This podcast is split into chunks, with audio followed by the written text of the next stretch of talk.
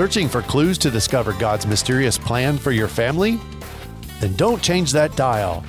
Join us now in our discussion of the mystery of parenthood. Here are your hosts, Trey and Stephanie Cashin.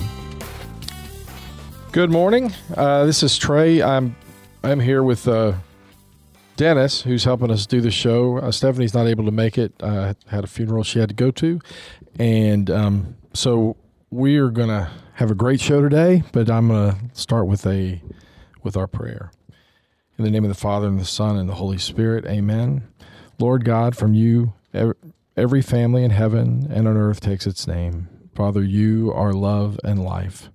Through your Son, Jesus Christ, born of woman, and through the Holy Spirit, the fountain of divine charity, grant that every family on earth may become for each successive generation a true shrine of life and love. Grant that your grace may guide the thoughts and actions of husbands and wives for the good of their families and of all the families in the world.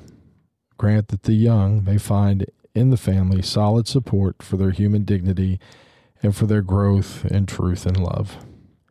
Grant that love, strengthened by the grace of the sacrament of marriage, may prove mightier than all the weaknesses and trials through which our families sometimes pass. Through the intercession of the Holy Family of Nazareth, grant that the Church may fruitfully carry out her worldwide mission in the family and through the family. We ask this of you, who is life, truth, and love, with the Son and the Holy Spirit. Amen. St. John Paul II, pray for us. Holy Family of Nazareth, pray for us. name of the Father and the Son and the Holy Spirit. Amen. Oh, also, this will be airing uh, on St. Maximilian Kolbe's feast day. And so, um, given the fact that we have one of our children named after him, uh, St. Maximilian Kolbe, please pray for us as well. So, hey, so um, I thought today that that it would be good to kind of go back and review, given this this will air the day before uh, the solemnity of um, the Assumption of Mary into heaven, and I think it's important for us to understand um, what that teaching entails, and then hopefully be able to deliver it to our children, and then then help us to recognize um, how some of that might apply. I think more of this will be kind of directed towards um, towards seeing that it's important that we know what it means that Mary was assumed body and soul into heaven. And so hopefully this will give you as parents an opportunity to be able to teach your kids this. Maybe it'll be a refresher course uh, on that. Um, also, we'll we'll tie it into probably some other things that we've talked about before with regard um, to the body. But anyway, given the fact that that August fifteenth is um, that solemnity and that we'll be celebrating, I think it's a good time um, to focus on that here. So, with that in mind, and unfortunately with Stephanie being out, but she was at a funeral, like I said, um, we'll um, we'll get started.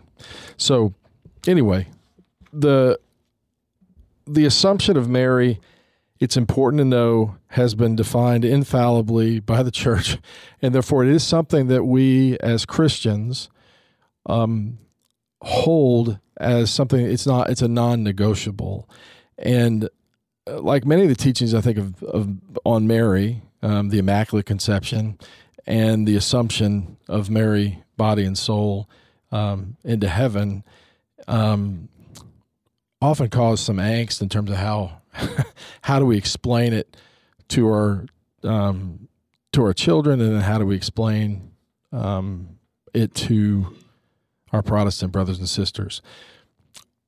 First thing, uh, with regard to this, I'm going to go ahead and read um, just uh, on her assumption um, from from the Catechism. This is 966 in the Catechism. It says, Finally, the Immaculate Virgin, preserved free from all stain of original sin, when the course of her earthly life was finished, was taken up, body and soul, into heavenly glory, and exalted by the Lord as Queen over all things, so that she might be more fully conformed to her Son, the Lord of lords and conqueror of sin and death. The Assumption of the Blessed Virgin is a singular participation in her son's resurrection and an anticipation of the resurrection of other Christians.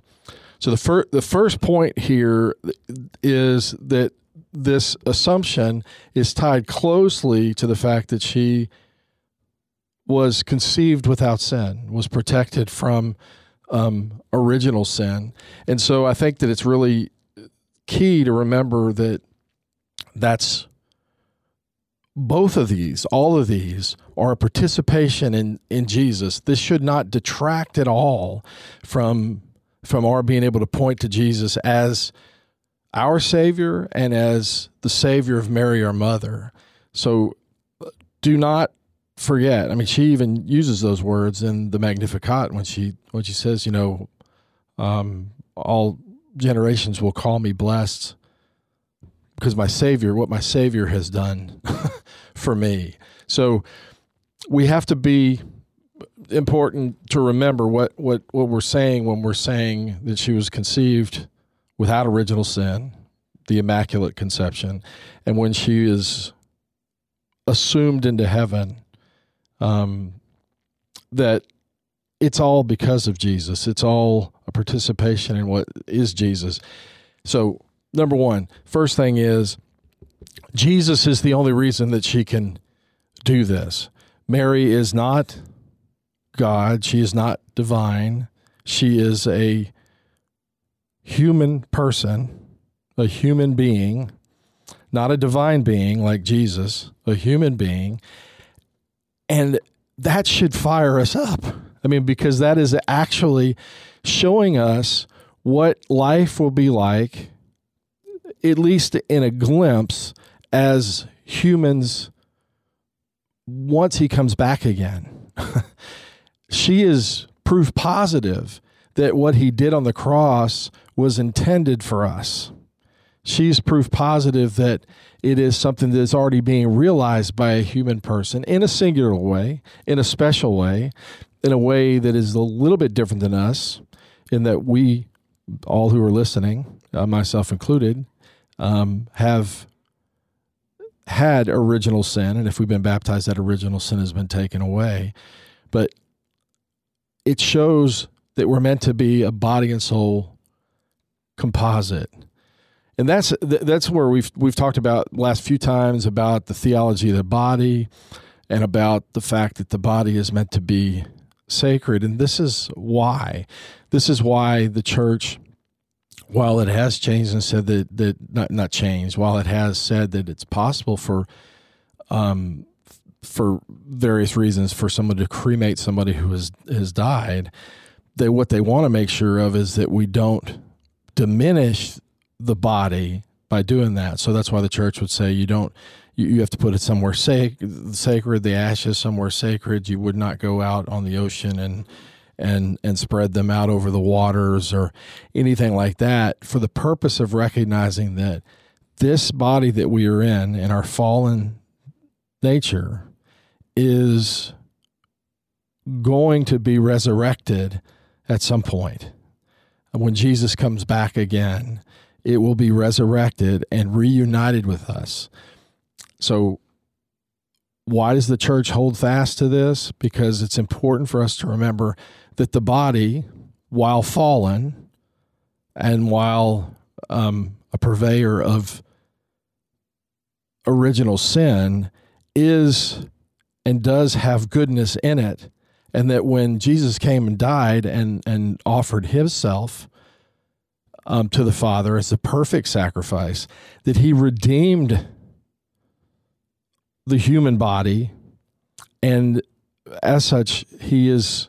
We're waiting for the fullness of the redemption of our bodies, which is what St. Paul says in Romans um, 8. We groan, waiting for the redemption of our bodies. We have to be, as Catholics, bodily people. we have to recognize that our bodies are important, they are sacred, they are the way that who we are is communicated to this world and is also the the way which this world communicates itself to us. And so very much important to this teaching of the assumption of her body, I mean, of her, of Mary, body and soul, the entirety of her person, is that we recognize that that's what, that our bodies are special and that we should do that. So, as with our children, we should, we should, when we get, go to church on Sunday, I mean, on Wednesday or, on Tuesday night, it's it's a good time to talk about, say, for example, when we go to church, you know, we're going to stand and we're going to kneel and we're going to probably have incense and that there are going to be all these different things, these sounds with bells and the music and that all of that, this is a good time going into that to talk about the fact that there's a reason that the church um, does so much in worship that makes us encounter that worship through various senses. In, in a sense, it is honoring or at least pointing to the fact that our humanity um, is in trouble because of sin. Our bodies are meant to be holy. Our bodies are meant to be something that we um, use and that we recognize as good. So I would take take this time to say, hey, when you're when when we're going to church or going to mass, we're saying that Mary is showing us what our glorified bodies would be like, what we are called to be ultimately when Jesus comes again. And so it, it points us to to that fact. So use this time to to uh, tell them to you know be reverent in how they cross themselves to be reverent in terms of what they say and to recognize the different things um, that are going on the smells that they may hear they may smell the sounds that they may hear the standing the sitting um, the kneeling and maybe ever maybe even ask them we've done this we did this a bunch when we were younger is hey as you're going through pray the Holy Spirit as we're going through Mass. Stay focused on Jesus, but ask God to, to, to provide you with a question that you want to ask. And so when we come out, you know, maybe on a on a on a solemnity like that, a holy day like that, I mean, that's a day that should be a celebrated day. It should be a day that's done. So maybe as a family, you talk about the body, you recognize that bodies need to be fed, and so we're going to go have dinner or we're going to have something special. It could be maybe it's ice cream or a slush or whatever it is, cookies and milk. Doesn't have to be anything fancy. What it what it needs to do is that we can say, let's sit around and let's just take another take another thirty minutes with our bodies or sitting around each other, and everybody's gonna have a chance to ask a question that came up as a result of their participation in the mass. I think that's a that's a healthy um, opportunity, and then we can talk about the fact that you know God gives us food, um, and He gives us food because we as humans are meant to be nourished by it, and so we as Catholics need to make sure that we are focusing on the body, not by itself, but but that we're saying that the body, while it can be something that um, can lead us astray, it should be made subject to our to our souls. It is good while not perfect yet. It is good while not glorified yet, but it is it is good and is meant to be sacred. And we as Catholics need to need to recapture that. Um, from that flows teachings on all kinds of things, which I think are important to to lay the groundwork at something like this. So go to the mass maybe before talk about hey we're talking about the glorified assumption of mary body and soul into heaven that that's the way when jesus comes again we're going to be. We're going to be reunited with our souls. We are going to be able to um, hug one another. We're going to be able to recognize one another. I mean think how joyful that that is and that we're getting a glimpse of that in this solemnity because Mary, who is not God, who is not divine, who is a person like us except for the fact that she was protected from original sin, is showing us what we can expect um, because of our salvation, because of what Jesus did for us. And um, so use that time to talk about that. Maybe ask them to think of one question that they're going to have to, at the end, then maybe showing the body, take them to dinner, go home for some ice cream, something that's a celebration because we're excited about the fact that Mary is um, is showing us what we can expect, and that whether we um, die um, before or after one another, whatever it is, someday we will see each other again and be able to recognize one another because we will be reunited with our bodies and we'll be able to be to hug one another and to be human. So um hopefully that's enough of that on on that part of it. The other thing that's critical to remember is if you look at this on all of these things, Mary's protected from sin, from original sin and, and all sin by God's grace, a singular grace, meaning the only one to ever have that as a human, to be protected that way. That Mary is assumed into heaven, and that can be compared against Jesus' ascension into heaven. All this is pointing to the fact that Jesus is the center. Jesus is the focus of us as Catholics. Mary always points us to Jesus. Mary always says, as she says in, um, as John 2, forgive me, at the, at the wedding feast in Cana, you know, do whatever he tells you is, is what she's always doing to us. So there's never a thing where if we ask her for prayers, that she's not going to be praying for exactly what God intends because her will is fully united with that. Um, but again, she is infinitely different um, in the fullness of her being from Jesus. Jesus is God. She is his mother, and therefore she is the mother of God, but she is fully human. So what I'm my point is is that we have to remember that she is assumed, meaning she's there's a passiveness to it. She is being brought into heaven.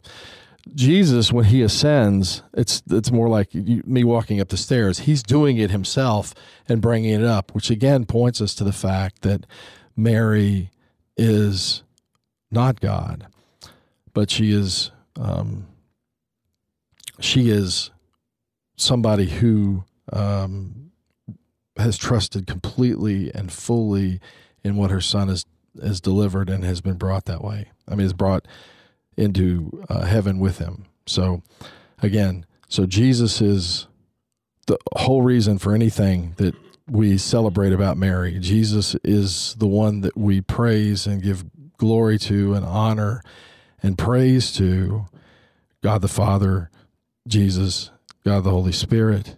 Um, we give praise to them for what they did in and through Mary and with Mary, through, with, and in Mary, to give us great hope, to give us Christian hope, to give us um, something to be excited about. But it all stems from what Jesus did on the cross. Now, that's another point that I think that is really important because a lot of people, I think, have problems. This is, I guess, point number three with regard to this I guess to a certain extent, you could look at the assumption because the assumption occurs in time well after um, Jesus' crucifixion, I mean, passion, death, and resurrection. But it's tied to her immaculate conception, and her immaculate conception, her being conceived without sin in the womb of St. Anne, is well prior to Jesus's, even Jesus's birth. And what that points us to is this it's very important for us as Catholics to rem- remember that we are in time, as long as we're on this planet, we are in time. And um, we are bound by time and there's chrono- chronology. You know, there's this happens before that, and and then before that, and you can always point to something. And, and anybody who's taking a history class can do a timeline and say, well, this happened, you know, two years before this. God's not like that. God is in eternity, and and it's the it's the everlasting now of that eternity. God is always it's always now. That's why he said, I am.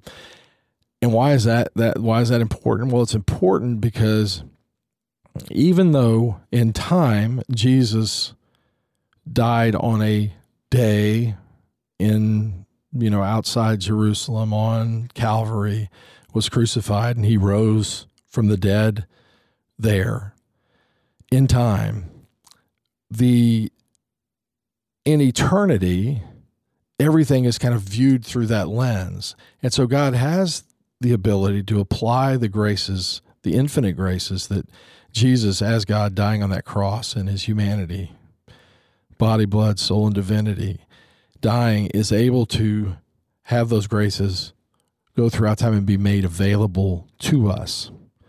Again, we call Mary full of grace. Um, that's what the angel calls her, full of grace. Well, grace was made available in its fullness because of what Jesus accomplished on the cross.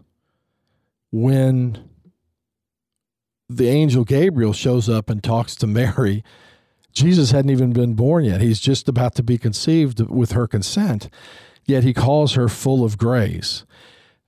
That's because God, in the person of Jesus died on that cross in time, but he's able to apply those graces across time. So why that why is that important? Number one, it points to the fact that it's not like everybody who died before um, Jesus came is all necessarily going to hell. In fact, we see that people rose from the dead and were brought into heaven. We as Catholics would say, you know, people like Saint Joseph, uh, but probably Moses and John the Baptist and others who in time preceded Jesus in death, those graces were made available to them so that they might um, in their in the way that they live their life and they're fully trying to love God with all their heart, soul, and mind, were able to go to heaven because of Jesus. Not not not in not in spite of Jesus, but because of Jesus. Jesus opened up heaven and allows them to come. So it's important to remember that grace is basically the pinnacle of that is his life is his life death life passion death and resurrection and all the graces that flow from that are able to flow throughout time that's one when you go to mass on wednesday and this may be more than you can do always remember that at mass in particular we are both in time and in eternity in that moment. We we have to have that supernatural vision that that view that what's going on when we go to mass is something amazing.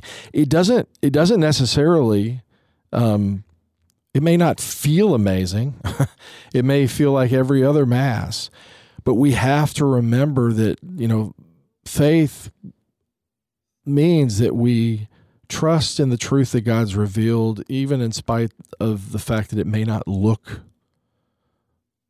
like what we believe. So in the Mass, we are in heaven while we're sitting at St. Mary's or at St. Anthony's or whatever church you, you go to. We are in heaven. We are at the foot of the cross it, at the Mass. We are in the presence of and this is, I think, a great, you know, at, at, different times. Certainly, when we get to October, it's a great time to remember. But you can do, you can do it anytime. Is to recall that when we're at when we're at mass, we're in the presence of all those who've gone before us. So those people that that we may miss because they've they've died, um, we're praying for them. Hopefully, that they've made it to heaven and and they're not they're no longer in purgatory um, but that they've made it to heaven. And they were asking them to pray for us, but that we come into contact with, for me, it's my mother, my grand, my grandparents, um, people who I miss are are there. We need to get back to talking about the fact that we can go and, and be with them in spirit in in Christ um, as members of his body. But the other cool thing is, is, particularly on a feast day like this, is that one day, one day I'll be able to introduce my grandfather to my children. you know, I can I can tell them stories, I can show them pictures, I can I can even in some cases provide them with videos, but one day body and soul reunited, we will I'll be able to say, "Hey, I want you to come over and meet somebody."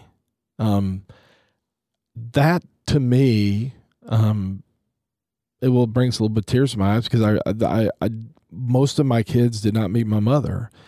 Um, none of my kids met my grandfather or grandmother on my mother's side, or my uncle, or I can go down the list of people who were so important to me, people I was close to, people that when they died, I was sad, um, and I miss them very much. But we need to remember to teach our kids that when we're at mass that we are in a in our bodies are now entering into eternity in this and that we are in a way that we can't see or really fully experience being brought into union with all these people from the past all these people who mom and dad have talked about or shown pictures of and that at this great solemnity that we can begin to talk to them about one day I'll be able to. Let's all get to heaven. All right. Let's do everything we we can to get to heaven because we want to get to heaven in order so that I can actually have you meet Boppy or Bommy. You know, my my names. Insert your names to to meet my mother and to hear about from them, you know, all the prayers that they were saying for us and the struggles that we went through and the times that we I mean, just like getting together and talking with them. It excites me thinking about it. But we need to, you know, we've got to let our kids know what's really going on in Mass. We have to go back to it, uh, back to it, and recognize that that it's there that we are most intimately united with Jesus and through him, with him, and in him, with the entirety of his body, and with God Himself, God the Father, God the Holy Spirit, in a way where the family of God is coming together in a way that doesn't look like it where we are, but it is. And so, um, I don't know why anybody would ever be bored at Mass. if they are bored, it's only because they don't recognize what what's going on. So let's challenge ourselves to to say, and if you don't listen as a parent, if if this is either new to you or or or you don't can't generate those, I'm not asking you to generate those emotions. What I'm what I would challenge you to do is to take what I'm saying, um, because it's consistent with the church what the church teaches, and ask God to just open up that thing that I've closed off to Him. Allow me to experience um, in the Mass um, this, and then allow me to show my children and to talk to my children about the great opportunity it is to go to mass. We get to go to mass. We don't have to go to mass. We always say that we we get to go to mass is the way we. We don't have to. We get to. And I think it's really important for us as parents to raise our kids that way. Well, this solemnity is right at the heart of that because what it says is all the things that we're going through, the difficulties that we may have, as as it will one day be um, taken away. One day, um, following our death, or if Jesus comes while we're here, um, everybody will be reunited with their with their bodies and the ones who are saved will um, go to heaven as humans, as human beings, as glorified human beings. And that's the way we're meant to be. That brings me to the fourth one, which is kind of overlay of all of this, is that that the body and soul unity, we're meant to be body and soul. Uh, we've talked about this a lot, but I think it's very important that we remember that our soul's not trapped in us. our soul is not aching to try to get away from our body. Sin entered, and because of sin, death separates our body and soul. That's an unnatural state. That's a that's a state. That's why people fear death. That's why. That's why, because we recognize, built deep down within us, this that our soul and our body are meant to get to be together. The other thing that I think body and soul unity points us to is, I think that every time that I am convicted that I shouldn't have handled something one way or I should have handled it another way or man, I, I wish that I hadn't eaten that much or I wish that I hadn't said what I said. There is a sense of of us recognizing that there's who we are in our soul that's made manifest in and through our bodies. And that when who we are doesn't match or who we're called to be in holiness doesn't match what we're saying or what we're doing. When what what our bodies do is say that maybe this is more important than other more important things. Uh, when when we say that maybe eating that second that more food than we should when we know we shouldn't um, is a, is a is a way that we get convicted because we know in our intellect and our will, which is in our soul, we know that we shouldn't have done that. Um, and so we're meant to be a body soul unity. And that's again why we talked about for, for many times talking about the fact that as our kids grow up, and this always is pointing towards the talk eventually, but but right now, when they're younger, to teach them that there's a way that we talk to one another, that we look we look each other in the eyes when we're talking, that if we say we're sorry, but we either roll our eyes or say it in a flippant way without looking remorseful, that our body soul unity is somehow disrupted, right? I mean, if I say I'm sorry, but I say it, yeah, I'm sorry, it's something like that, not really being sorry about it, then there's a disconnect between what we're doing with our body, the way we're saying the words, the way they're coming out of our mouth, and what we should be feeling in, inside. And that's why, you know, even in secular circles, there are things called body language.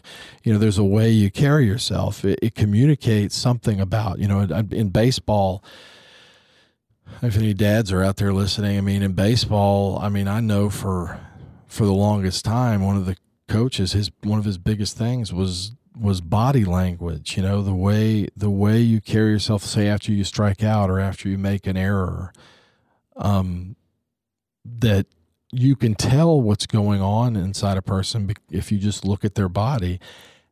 And in the the mere fact that the coach is telling the player watch your body language shows us that our soul, our intellect, and our will is meant to be over our body, is meant to be in charge of our body. So that when we start, you know, dipping our shoulders or lowering our head or making a face or whatever that communicates something different, that we can actually will our body to do the right thing, to act the right way. So even in sports, um, I think it's important to teach what we're teaching here. So if you have a kid playing in a sport, boy or girl, I mean, volleyball or whatever, I mean, I still to this day talk to my kids about body language. If you have a film of it, you can show them, okay, this is bad body language. What does this what does this communicate? Uh, it can be anger, it could be disgust, it could be whatever. But whatever it is, and say this is how you know you need to control your body and make sure that it's done. We'll see. You see how that extends to everything, including sexuality, going forward. If you're teaching your kids in sports, what we're going to be celebrating in the mass on the solemnity of the Assumption, what's going to happen is we're going to extend that out into the real world and, and just show that we're meant to control our bodies and that by God's grace, we can control their body. That by God's grace, which was given to us, um, made available to us because of what Jesus did on the cross, dying for us, and then was risen from the dead, that's applied to and we can see in a special way in Mary, but is for us that are that we are meant to be masters of our own bodies. Um, that is something that's so critical um, today because I think most people, I think this world says, you know, just give in to whatever it is. You know, if you like that, do that. Um, no sense of, hey, our intellect and our will's got to look at what we're doing. We've got to engage that, and then we got to translate that into how do I act? What would I say in this circumstance? How would I? What would be better? And that's why modeling as a parent is so important. When a kid makes a mistake, or does something that they shouldn't have done with their bodies, then what do you do? You say, "Hey, this is how you could have handled it." And so maybe you let maybe you maybe you could have said this or maybe this body language could have been changed to that. That's how you model for them. You know, for me, for me the reality is sometimes the best way to teach them how not to do something is to point right back at something I've done to them, um, meaning that I've made the mistake. I've said something I shouldn't have said. I've handled something in a way that I shouldn't have handled it. And to ask for forgiveness and say that is not appropriate, it's not okay. Um, you know, I used a word I shouldn't have used, um, thinking it was going to make a point, and the only point it made was that I didn't control my my mouth. I should have slowed down and allowed for myself to think through this and recognize that that was not a, a good use. Well, what I do, I humbled myself before the kids that were involved, and I said, I was just wrong. There's no excuse for what I said, none. And for that, I ask for your forgiveness. That by itself is a witness. Um, that by itself is probably a better teaching tool for us. We're not perfect. I mean, maybe Dennis is. He's sitting here, but he's shaking his head, so maybe not. But somebody out there might be. But if you're if you're like me and Dennis, then then then um, I think that I think it's important for us to remember that sometimes a way to model it is to model how you respond when your body language or your body words or the words that come out of your mouth aren't what they should be because that's again saying my soul that knew better did not control my body and allowed those words to come out of my mouth when when they when they should have done that. I mean they should have my soul should have been the master of my body. And when it's not, that's what that's what happens when sin happens when the body becomes the dictator. You know, when the body takes over. The soul doesn't really think about it, and they go and they go. Well, in Mary, what we have is the perfection of a soul being over her body, the perce- because she didn't have sin and she never experienced sin. So we can see in the way she responds, whether it's at the the wedding feast at Cana or the way she responds to um, Saint Elizabeth when John the Baptist is there, the way she responds at the foot of the cross um, what you see there is somebody who is able to subject, because of God's grace, that again, uh, I guess the next thing I want to talk about is the reason she's capable of doing what she's done, of being the great example that she is, is exactly because she's full of grace. All right. It, it, and that grace is a gift from her son, from God the Father and, and, and God the Holy Spirit. That as Christians, we believe God's grace actually elevates our nature. God's grace makes us capable of doing more, not like magic, but by our cooperating with it, allows us to do more than we could do without that grace. elevates us that God might be glorified in that. And so again, it's Jesus is doing it. It's not sheerly an act of the will. So what is it what's a way of recognizing grace? You know, I had a moment where in in in a bit of anger, I there was a voice that said, "Oh, Trace, slow down." you know, I could do it, and I let the anger go by. That the grace was, I was was that voice inside me saying, "Hey, you need to stop." but I went past that line. Well, I didn't cooperate with grace. I have to learn to cooperate, to recognize God's grace available to me. Mary, in the Assumption and in her Immaculate Conception and her entire life and, and where she finds herself now and what we celebrate about her is all because she was full of grace.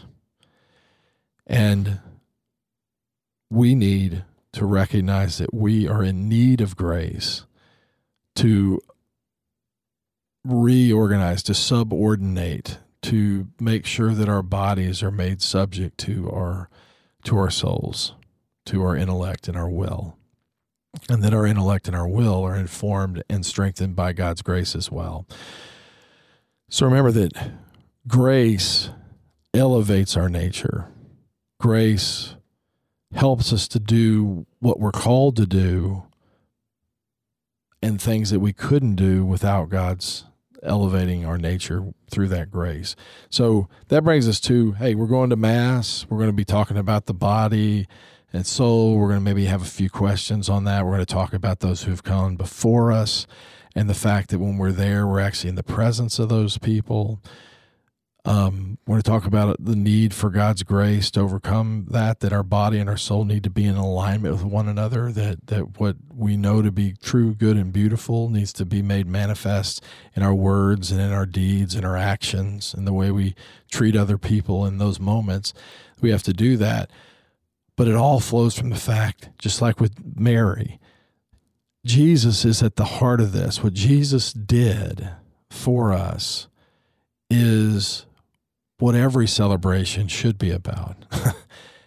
what Jesus did for us is he died, rose from the dead, ascended into heaven, sent the Holy Spirit to establish church, gave us a mother like Mary to point us to the fact that we need grace. So, probably the last thing that I would say is we've got to remember where grace is made available to us. Grace can be made available to us in many ways. And people we just run into contact, we read our Bible, um, when we pray. There's so many different ways that grace can be made available. But one of the beauties of what Jesus has given to us in the church is that we can be certain that certain graces are made objectively available to us when we frequent the sacraments when we frequent the sacraments, we can be guaranteed that grace is there objectively. So, what does that mean? So, why do we go to Mass? Why would we go to Mass? Because Jesus, body, blood, soul, and divinity, and what looks like a piece of bread is made present there. One of the prayers that I that I pray in in and around um, the consecration uh, to me is thanking Mary for her yes, her yes, allowing for Jesus to be able to come into this world because God doesn't force himself on anybody. He has to be welcome, but it does demand a response. The Catechism says as much that grace demands a response. Well, Mary provided the perfect yes. Thank you for that yes, Mary, and may I mimic that yes as I receive um, the fruit of what your yes gained for us, which is Jesus made available to us in the Eucharist. So grace is available there. When you sin, when you say something you shouldn't say or do something you shouldn't have done and you recognize it, when you sin, where do you go to get God's grace? Go to a priest, go to confession, go to the sacrament of reconciliation and penance. That should be something that we schedule, that we put in the schedule, that we make. Why? Because it is a place where we receive grace. Objectively, we know if we are truly sorry for our sins and if we will confess those and listen to the priest who's sitting in the person of Christ there, who is his is Jesus himself is the way we should see him as he hears our confession that when we're absolved of our sins we receive the grace of that wonderful peace that's given to us but we can also know that God is providing the grace to accomplish what that sacrament is a sign of which is a sign of forgiveness a, sign of being um, separated from that sin, for that sin being blotted out, and so we we go there.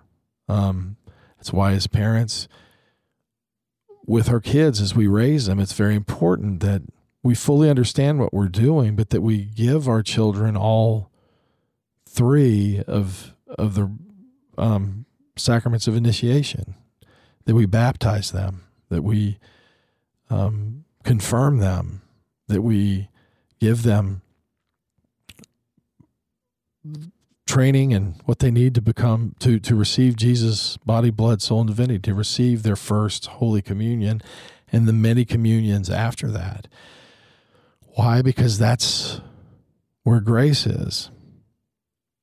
For us, as we've talked about before, as married couples, living in the sacrament of holy matrimony, we got to remember that we can call on the grace of that sacrament.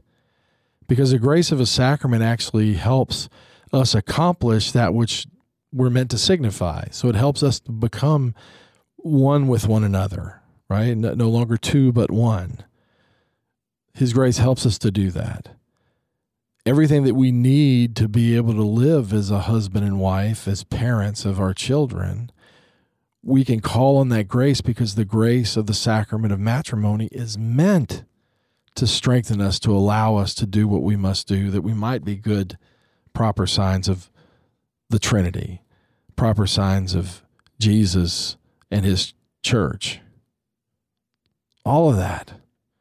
And so I think that it's really critical that we remember um, and use this midweek mass, this this holy day of I, I, it is a holy day of obligation. The church is saying you've got you've got to go, but I would hope that y'all would look at it as a holy day of opportunity, a holy day of of hey, we get to go do this. We don't have to, to go do it.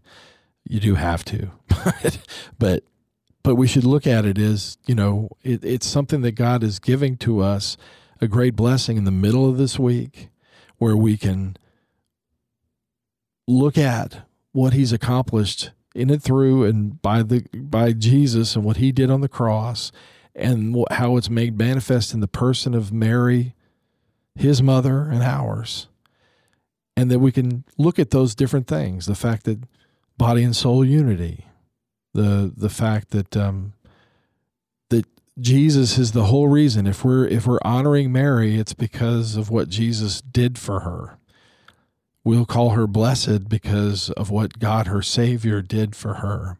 This idea that eternity and time are coming into contact with one another at that Mass, at every Mass, that we are actually going to be able to come in contact with and and and and begin to sense the fact that we're going to be able to be someday with the people who've gone before us in faith uh, it's an exciting time. What I'm saying is, is use this Wednesday. So this is airing on on Tuesday the 14th. Use, you know, now till you go to mass tomorrow or go to mass I guess there's uh, probably um, a vigil.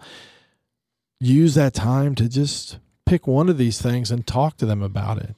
I mean, maybe it's just talking about somebody who's died that you miss and remember remember that person. Anyway, hopefully this has been helpful and um, I'm grateful for the time. I'm uh, next time we'll have uh, Stephanie and and um, that'll make it a little bit less of my of my ranting, but um, hopefully it was positive for me. I think it's always good for us to kind of go back and look at the truths, and that if there is something that's a solemnity that's being celebrated by the church, that that there are things that it's calling us to kind of look at, to recognize, to remember, and then maybe reinvigorate ourselves to follow what we're being called to remember. And so use this time um, in the middle of the week to thank Jesus for what he's done, to thank God for giving us a mother in Mary. And so, anyway, I think the, the verse uh, of the week would be 1 Corinthians uh, 15 22. Let me see if I can get that before this. 1522 is. Um, for as in Adam all die, so also in Christ shall all be made alive. Um, remember, pray, parent with a purpose, and prepare for God to amaze you, and He will. God bless you guys. Um, happy solemnity of uh, the Assumption of Mary, and have a great rest of the week. Pray for us. We'll be praying for you. God bless.